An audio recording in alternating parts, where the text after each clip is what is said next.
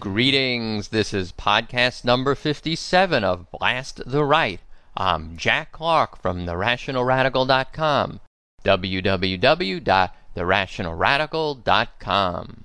Today we're going to have a change of pace from the previous several weeks of one topic in depth discussions. Instead, you'll be presented with a smorgasbord of tasty dishes you can use to nourish the intellect of each one of your friendly local right wingers. Let's get right into it. On the menu is Katrina, IRS abuse, and Bush failures in the war on terror. Various and sundry tidbits of truth for you to feed your neighborhood wingnuts. Hopefully, these dishes will tempt them to give up their diets of denial. As you listen, do imagine which item would match up best to each right winger you know. Katrina. We're at the one year anniversary of this largely man made calamity. Keep in mind as we discuss this that one of Karl Rove's electoral strategies has been to eke out for the GOP a couple more percentage points of the African American vote even if African Americans still vote overwhelmingly for Democrats, a reduction from 90% Democratic to 88% Democratic could well spell victory for the GOP in tight races. So it's critically important to keep Katrina, if not on the front burner, at least on the middle burner as we approach the November midterm elections. To do so, Let's first remind ourselves of the human tragedy that unfolded those sad days. I can't show you visuals to remind you of what happened, but I can let you listen to these moving words from a local government official speaking in quite personal terms. The guy who runs this building I'm in, emergency management, he's responsible for everything. His mother was trapped in St. Bernard Nursing Home. And every day she called him and said, Are you coming, son? Is somebody coming? And he said, Yeah, Mama, somebody's coming to get you. Somebody's coming to get you on Tuesday. Somebody's coming to get you on Wednesday. Somebody's coming to get you on Thursday. Somebody's coming to get you on Friday. And she drowned it Friday night. She drowned it Friday night. Mr. President, Nobody's coming to get us. Nobody's coming to get us. The secretary has promised. Everybody's promised. They've had press conferences. I'm, I'm sick of the press conferences. For God's sakes, shut up and send us somebody. Somebody's coming to get you, Mama. I don't know if New Orleans Mayor Ray Nagin was also at fault here, or how much. I'm no great fan of his. From what I understand, he's essentially a figurehead bought off by the wealthy white business class in the city. Regardless, where the heck were the feds while those people were on the roofs and on the overpasses screaming for help, like you saw on TV, and while this man's friend's mama was waiting and drowning? Lack of timely aid, of course, is a prime sin of the right wing Bush administration in this debacle. But right wingers are not normal people, intellectually or emotionally. They don't see the Katrina catastrophe the same way you and I do. Let's go over some of their twisted reactions to the death and destruction of Katrina. Reactions which would certainly lead African Americans and decent human beings of any race to feel further alienated from the GOP.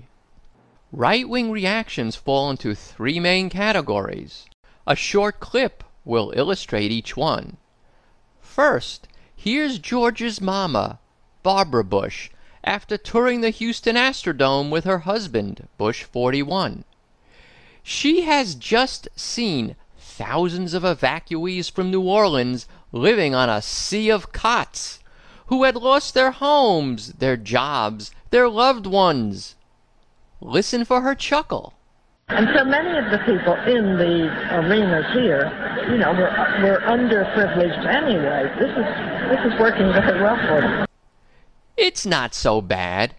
It's working rather well for them. She's bemused and indifferent at best, disdainful and contemptuous at worst. You might query, does your right winger share this kind of hard hearted attitude? Is he or she proud that it's how the president's mother reacted? Another common right wing reaction is that of Bill O'Reilly. Every American kid should be required to watch videotape of the poor in New Orleans and see how they suffered because they couldn't get out of town.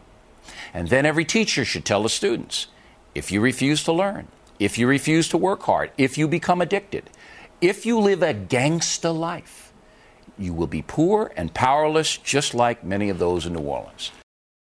It's their own fault. They're poor because they refuse to learn. They refuse to work hard. They become addicted. They live a gangster life. Condemnation of the poor, blaming them for their situation, is always a crowd pleaser among right wingers. This is the right wing's social Darwinism philosophy. See podcast number 20 for a full treatment of this noxious thought virus. Lastly, there's the belief that the Bush administration's Katrina failure is just how it must inevitably be. If we I learned too. Absolutely, I do if too. we learned anything from Katrina, we learned the government is incapable of providing most things for most human beings. Katrina's lesson, according to Sean Hannity, is that the government is incapable of providing most things to most human beings. Appoint incompetents to high positions, and then when they fail, say, see, it's an inherent trait of government that it can't do anything properly. A New York Times letter writer captured this viewpoint perfectly. Quote, the Bush administration's bungling isn't simply a matter of incompetence, but a deliberate playing out of conservative ideology. Our national government is in the hands of men and women who do not believe in good government and who do not believe that government can be or should be a beneficial presence in the lives of ordinary citizens.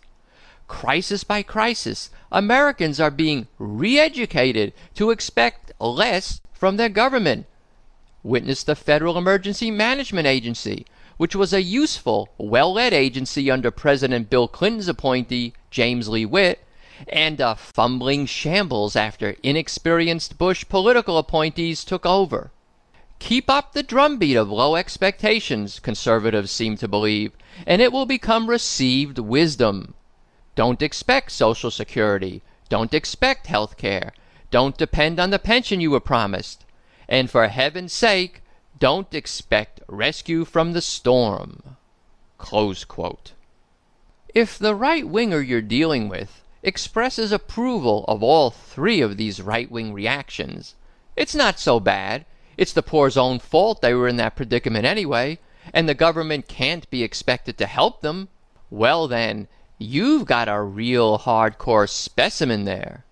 For the non hardcore members of the right, perhaps the attitudes expressed by Barbara Bush, Bill O'Reilly, and Sean Hannity might allow some understanding of why the African American community shuns the GOP like the plague. It would be useful to give you a word now as well about what's going on in the post Katrina aftermath. To my mind, first and foremost, is that always the children are the ones who suffer the most. Quote, Howard and Joy Osofsky, a husband wife team of mental health experts at the Health Sciences Center of Louisiana State University, have screened more than 2,700 area children since the storm. Among those in fourth grade and beyond, 49% met the threshold for clinical referrals. Symptoms included depression, aggression, an abundance of disturbing memories of the storm, or an aversion to thinking about it at all. One in seven felt the problem strongly enough to request psychological assistance. half the children need professional psychological help. I can't imagine the kind of mental anguish these little ones are suffering. If a right winger says, okay, Bush screwed up, but he's doing a good job now, no, it's the exact opposite. Much of the recovery is going exceedingly slowly, and the manner in which it's being undertaken is designed for nefarious purposes. This is the second thing that stands out to me how the GOP is taking advantage of this tragedy for electoral gain. As Frank Rich wrote this past Sunday, quote, Douglas Brinkley, the Tulane University historian who wrote the best selling account of Katrina, The Great Deluge, is worried that even now the White House is escaping questioning about what it is up to and not in the Gulf. Quote, I don't think anybody's getting the Bush strategy, he said when we talked last week. The crucial point is that the inaction is deliberate. The inaction is the action. As he sees it, the administration tacitly abetted by New Orleans opportunistic mayor Ray Nagin, is encouraging selective inertia, whether in the rebuilding of the levees, the rebuilding of the lower Ninth Ward, or the restoration of the wetlands. The destination? A smaller city with a large portion of its former black population permanently dispersed. Quote, out of the Katrina debacle, Bush is making political gains, Mr. Brinkley says incredulously. The last blue state in the Old South is turning into a red state. And the African American community knows this. By the way, a right winger may try to counter you with the argument that Bush has done a lot for the African American community and that they should be grateful because he appointed African Americans to high positions like Colin Powell and Condoleezza Rice. A simple and effective response would be putting an African American face on terrible policies doesn't make those policies any less terrible, or the creator of those policies who appointed those African Americans any more deserving of support. Such cynical appointments rack up zero points for George Bush in the African American community or among any other observers interested in genuine diversity. The African American community sees through this high level appointment scam just as it has always seen through all of the right wing lies.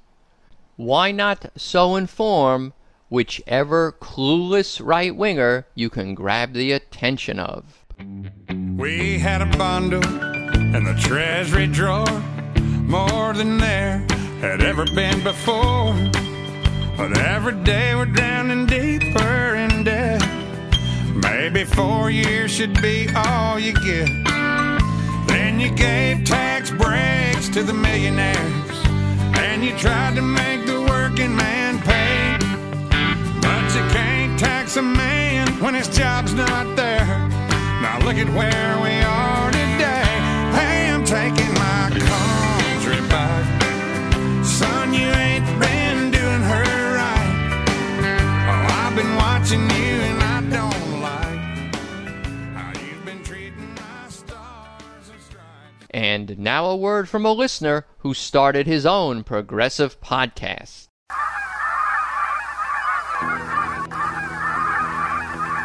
Welcome to One Goose, One World, the weekly show where we talk about all things sustainable.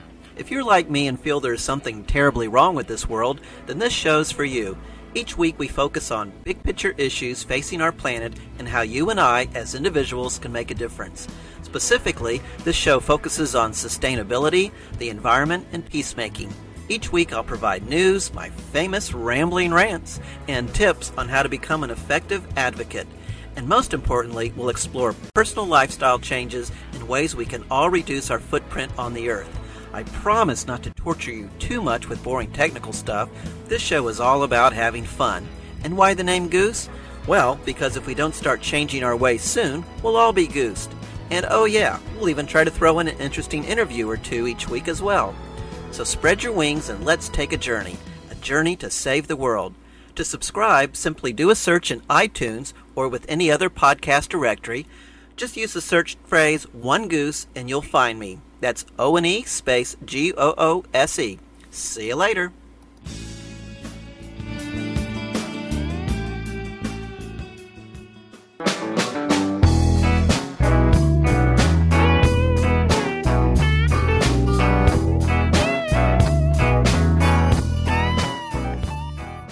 Some people don't pay all the taxes they owe.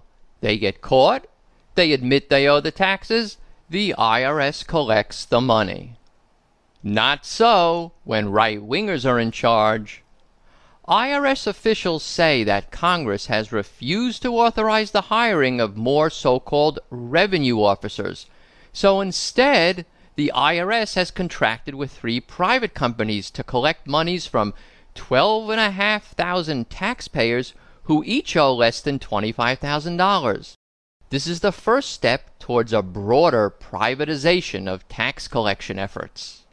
The problem is collecting taxes owed via this privatization route is terribly costly to the federal government. You won't believe how costly. This private debt collection program will net the government only $1.1 billion over 10 years. In stark contrast, Charles Rossotti, who was IRS Commissioner from 1997 to 2002, told Congress that if it authorized the hiring of more revenue officers, the IRS would net $87 billion over the 10 years. In other words, by refusing to hire these IRS revenue officers, the right wingers in control of Congress are deliberately cutting legally owed to the government by taxpayers federal revenues by $86 billion. The IRS has confirmed the validity of these numbers. Besides loss of revenue, privatization of debt collection creates a greater potential for abuse of taxpayers with debtors at risk of being tricked into remitting their tax payments to scam artists. I'm sure all of you have gotten those phishing, P H I S H I N G, emails that try to entice you to click on a link where you're taken to a spoof but realistic looking website and asked to pay money or enter private financial information. Indeed, the IRS last week, quote, warned taxpayers of swindlers posing as debt collectors hired by the agency. Congress was also warned by Nina B. Olson, the IRS's own taxpayer advocate, that when those operating to maximize profits rather than under IRS rules designed to safeguard taxpayers' rights do the collecting, other abuse of taxpayers can also be expected to increase. And who says the firms selected by the IRS are even upright concerns themselves? A former partner in one of them, a Texas law firm, went to jail after he admitted a few years ago that he bribed San Antonio officials to secure a collection contract there. In Brownsville, Texas, a competitor of that same law firm sued the city for being improperly influenced by that law firm's political contributions in awarding contracts. I wonder if campaign contributions to the GOP have anything to do with the fact that this law firm and the others selected by the Bush administration IRS to participate in this debt collection privatization program will earn $330 million over the next 10 years. Nice payoff!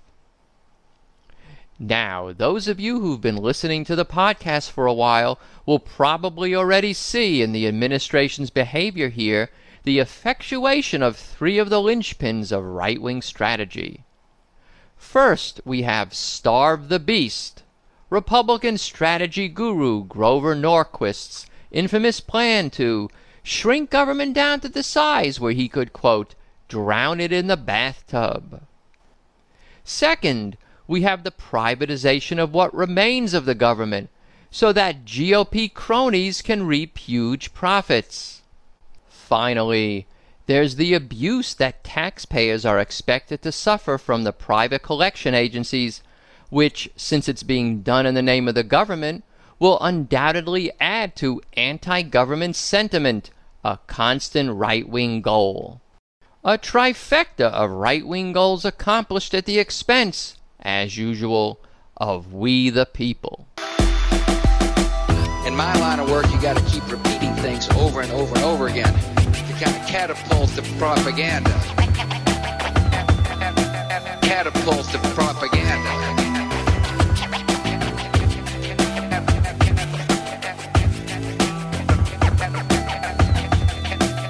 Catapults the propaganda. Chief Weapons Inspector Charles Duelfer has now issued a comprehensive report that confirms the earlier conclusion of David Kay that Iraq did not have the weapons that our intelligence believed were there.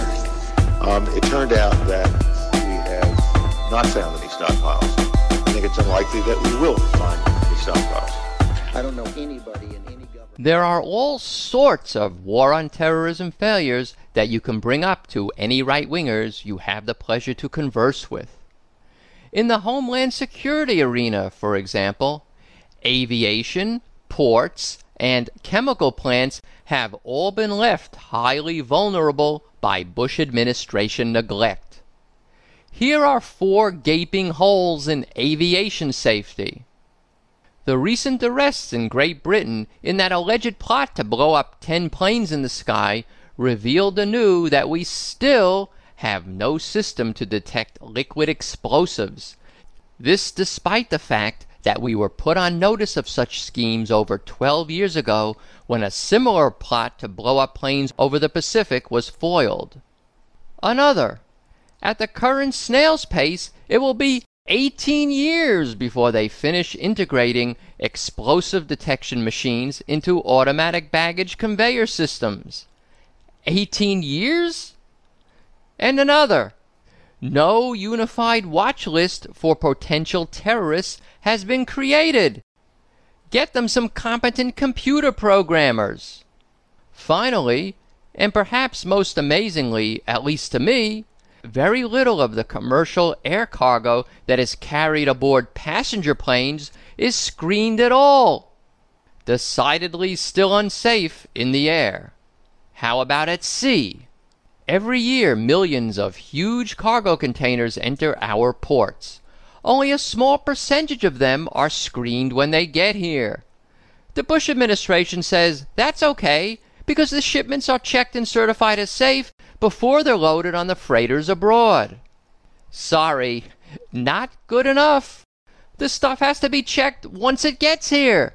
Who knows what shenanigans can occur in the long periods of time those containers are at sea, or if the foreign inspections are even adequate. Right wingers rant and rave that terrorists could sneak a nuke across the southern border.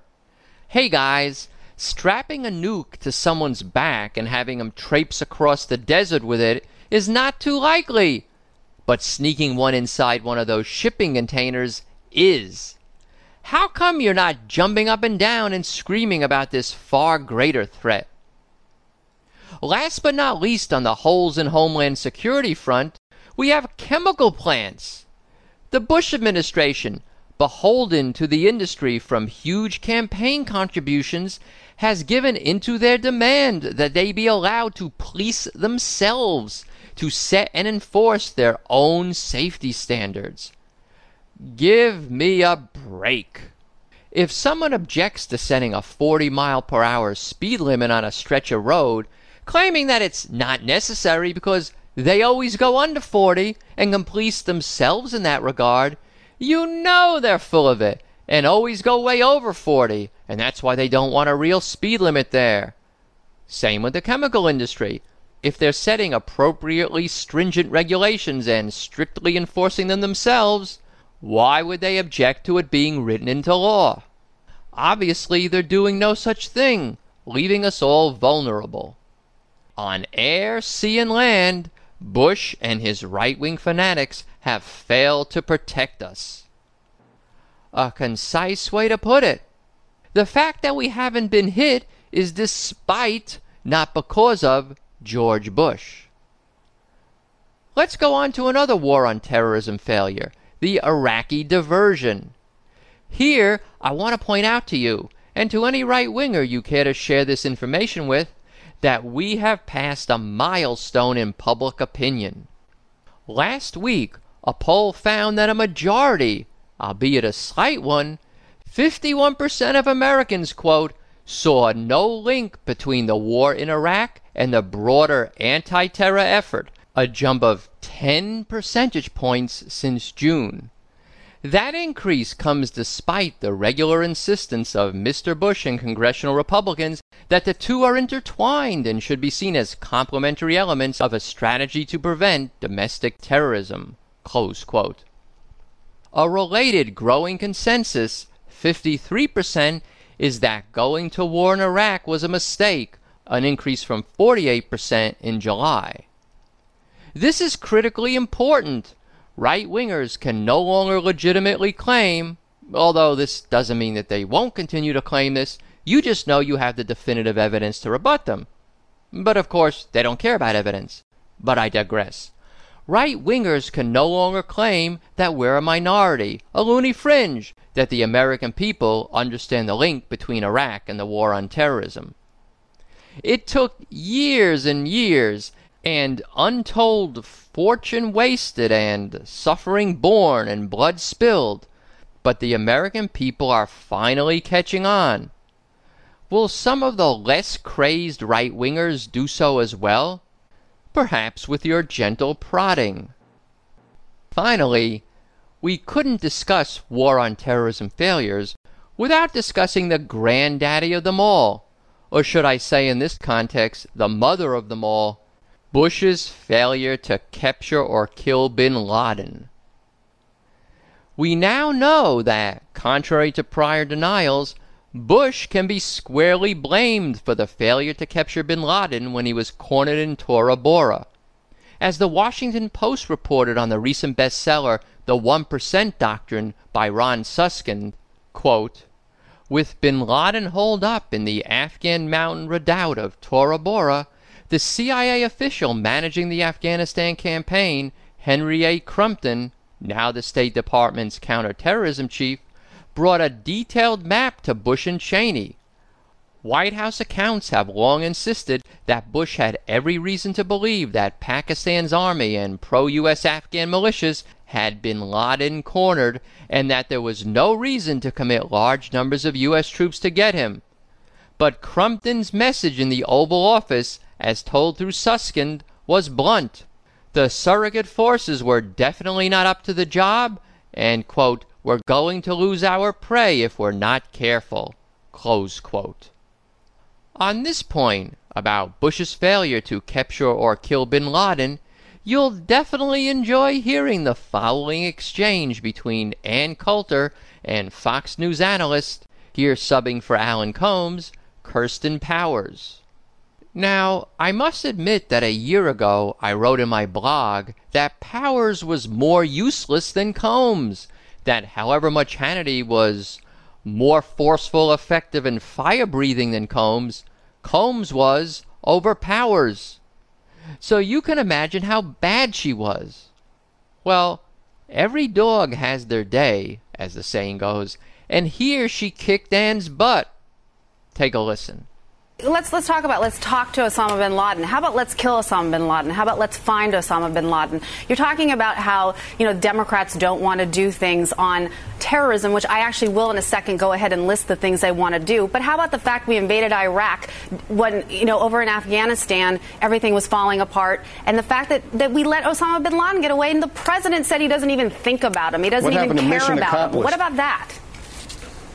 Um, I look forward to hearing that list. Okay, you will in a um, second. But as for catching Osama, um, it's it's irrelevant. Things are going swimmingly in Afghanistan. I mean, no, it's, he's not. like a fading movie swimmingly now. Things in um, Afghanistan are going horribly, but this is interesting. Osama bin Laden is irrelevant. Was, the person, the mastermind kidnapped? behind the Al Qaeda attacks on the United well, States is completely irrelevant. Is that what you're saying? Right. It was handed to Bill Clinton twice, oh, it's Bill Clinton's Bill Clinton fault. said no. Yeah, because I think uh, that no, actually George Bush was president on okay, in 2001. I know you're trying to imitate Alan Colmes, but at some point he does okay. let me answer. Let's go um, Michael, why don't we talk about the things that the, the, Okay, the well, de- good night. Democrats actually are nice doing about here. the fact that all of the uh, the Democrat the Republicans have voted against all the things I that think I can Democrats have brought up, like increasing funding for border security, increasing funding Chris, uh, I think I for for uh, port security, increasing funding we- for airline security. No, I mean, isn't that true, Michael?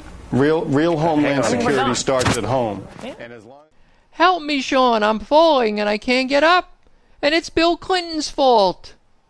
Ah, I hear some music calling to Ann. Whatever's wrong with this cruel world, Bill Clinton is to blame. Oh, is Bill Clinton's fault? Is Bill Clinton's fault that murder or assault? Bill Clinton is to blame. I only hope this uncharacteristically weak, uncertain, indeed pathetic performance by Coulter is a predictive template, a harbinger of how the entire right wing will wilt in 2006 and be thoroughly, completely, not a crumb left on the table, be thrown out of office in 2008. I also hope each of you, in confronting the right wingers in your own neck of the woods, will be just as effective as Kirsten was. Before I close, let me mention that you're sure to hear the cut and run charge as soon as you bring up the war on terrorism. My suggested parry would be yes, cut our losses and run away as fast as possible from a horrible policy that's destroying us at home by draining our treasury and killing and maiming our soldiers, and abroad by fomenting intense hatred of us virtually everywhere in the world. Then you can launch into one or more of the Bush war on terror failures I've sketched above. One more thing. If you hear the silly charge, the Democrats have no plan to do things differently than Bush, you can just take all the Bush failures and make their correction the Democratic plan. On Homeland Security, we must have a crash program adequately funded to develop and install liquid explosive detection devices, get those explosive detection machines installed in the baggage conveyor systems, finish that unified watch list, screen commercial air cargo on passenger planes, inspect all containers entering our ports, and legislate strict safety requirements for chemical plants and other potentially dangerous domestic industries. And in the larger war on terror, no more diversion of resources to wars for oil and military bases, which will allow us to refocus on battling Al Qaeda and at the same time avoid stirring up any more anti US sentiment in the world. So there you have it. Pick and choose different aspects of Katrina, sabotage of the IRS and the government itself, multiple failures in the war on terrorism. Pick one from column A, one from column B, a dessert perhaps from column C, and oh yes, you can share dishes. Food for thought for you to serve to your friendly local right wingers. Well, that'll about wrap it up for today. If you liked what you heard, please tell a friend about Blast the Right. Tomorrow is September 1st, so also please vote for Blast the Right at podcastalley.com.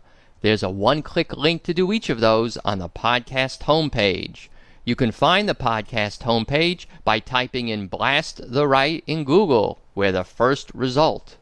A special shout out to all the Red Dragon 365 listeners. If you go on over to the podcast homepage, you can sign up for free and then download and listen to any episode of the podcast anytime you want. A note to Gary, who called in on the comment line. You mentioned there was a speech on Thom Hartmann's website I should check out. I wasn't able to figure out which speech or where it was. Could you let me have that information, please? One other thing a listener now has a great website, nobojo.org. N O B O J O dot O R G. It contains some really interesting and indeed frightening information about Bob Jones University.